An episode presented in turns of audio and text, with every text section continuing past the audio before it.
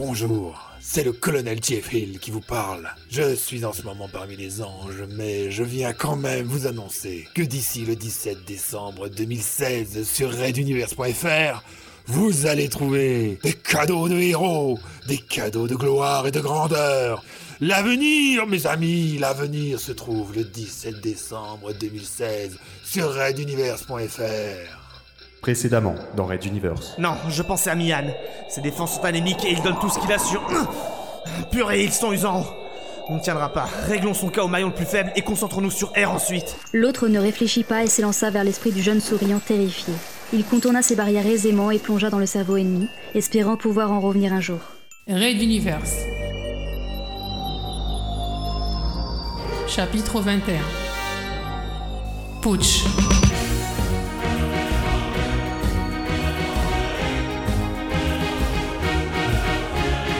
Épisode 9 L'espace infini blanc qui l'engloba dès son entrée ne surprit pas Stuffy outre mesure. Le jeune Mian était rodé aux techniques de combat. Un des enseignements de base consistait à créer, dans des moments dangereux, un espace entre son moi intérieur et le bouclier pour éviter qu'un intrus parvenant à franchir les défenses ne soit en mesure de provoquer immédiatement des dégâts. Dans un éclair, le souriant se matérialisa devant lui, deux mâchoires en lieu et place des mains. L'une se planta dans la gorge de Stuffy, l'autre dans son abdomen. Vous n'auriez jamais dû venir me provoquer, agent Stuffy Ses doigts, devenus dents acérées, mordirent de ses dernières forces. Il était hors de question de se laisser surprendre par ce genre d'attaque, fut-elle le fait du fameux Stuffy.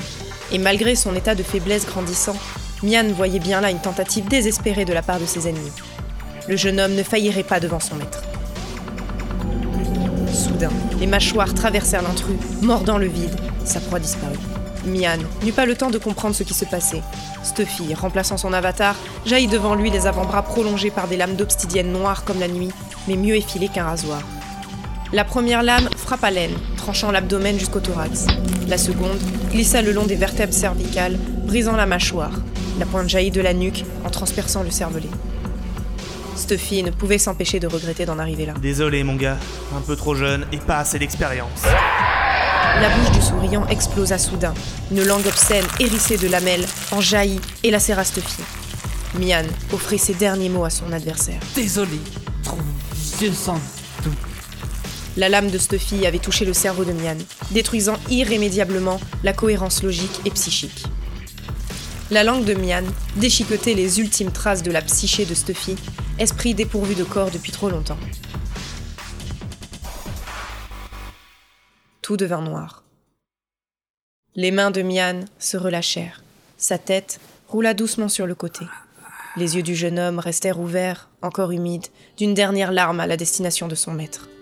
Et ce fut terminé. Mian Non hurla Monsieur R, qui sentait la vie quitter son disciple. Il n'en fallut pas plus à Ralato, qui profita du manque de concentration de son adversaire pour contourner ses défenses d'une pirouette enseignée par Fabio, il y avait bien longtemps. Il lui avait expliqué combien les sentiments pouvaient modifier la forme des boucliers psychiques. Si vous haïssiez, votre moi de compassion était faible. Si vous aimiez, alors c'est la partie analytique qui faiblissait. Le lieutenant mental n'allait pas commettre la même erreur que son ami Stuffy et ne se projetterait pas entièrement. Il créerait un pont, un puissant lien où il pourrait se déverser. Telle une armée en campagne, l'état-major commandait toujours de loin, en terre fidèle et fiable. Ralato n'avait pas le temps de penser à ce qui venait de se produire. Il risquait de se fragiliser, comme R. Il se concentrait donc totalement sur son attaque. L'heure était à la bataille, pas aux obsèques ni aux remords.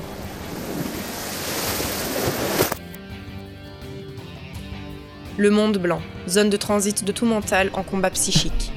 Face à lui se tenait un enfant à genoux, pleurant. R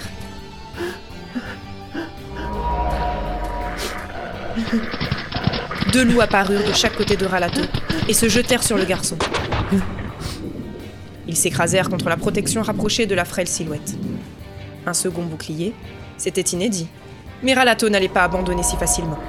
De nouveaux loups jaillirent, puis trois autres. Cinq. Dix. Des meutes entières galopèrent avec acharnement, piaffant et hurlant de rage, tout en s'écrasant contre la barrière infranchissable qui protégeait le jeune garçon. L'attaque était soutenue. Ralato maintenait la pression. Il ne pouvait renoncer devant cette difficulté inattendue. Jamais une occasion comme celle-ci ne se représenterait. L'enfant le regarda calmement et d'une voix infantile mais à la tonalité résolument adulte, s'adressa à lui. Lieutenant Ralato, économisez vos forces, je ne vous attaquerai pas. Pourquoi donc Les loups ne sont pas vos animaux de prédilection Désolé, je connais votre préférence pour les dragons, je n'ai pas cela en stock. Ce n'est pas cela. Vous êtes à bout, et ce bouclier qui me protège a été conçu durant des années. Il est infranchissable.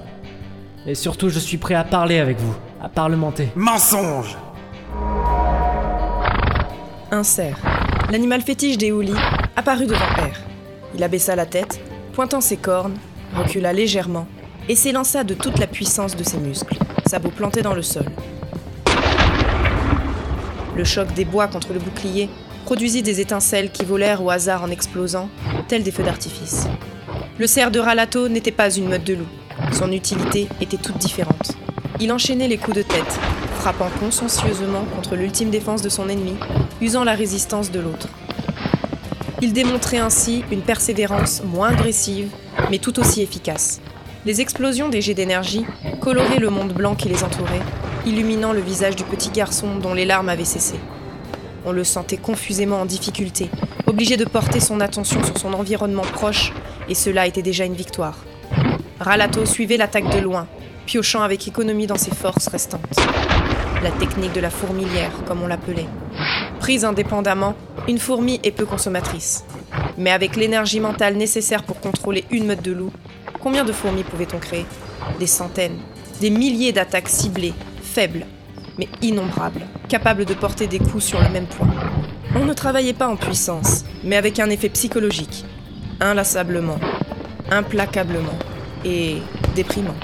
R n'allait pas tenir longtemps à ce rythme. Ralato venait de retourner contre lui sa propre méthode de défense, attendre l'épuisement de son adversaire. S'il ne prenait pas d'initiative, il perdrait et se retrouverait embroché. Et cela, tous les deux le savaient. Des combats psychiques de ce niveau, c'était le summum de l'entraînement des manteaux. Tous n'y étaient pas préparés, ou tout simplement en étaient incapables. Le cerf poursuivait, infatigable, frappant de ses bois, usant le bouclier du jeune garçon, illuminant le ciel, fatiguant son adversaire.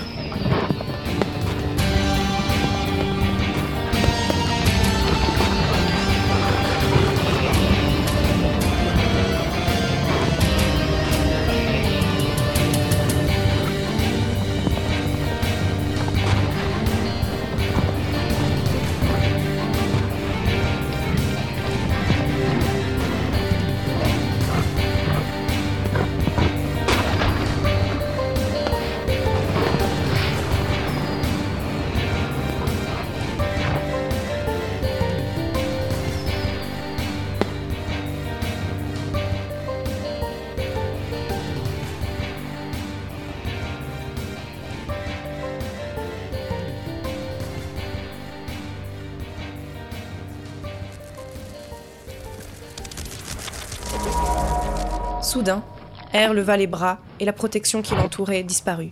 Les yeux rivés dans celui de l'animal, il hurla. Tu veux me tuer? Vas-y Et le cerf embrocha l'enfant de ses bois.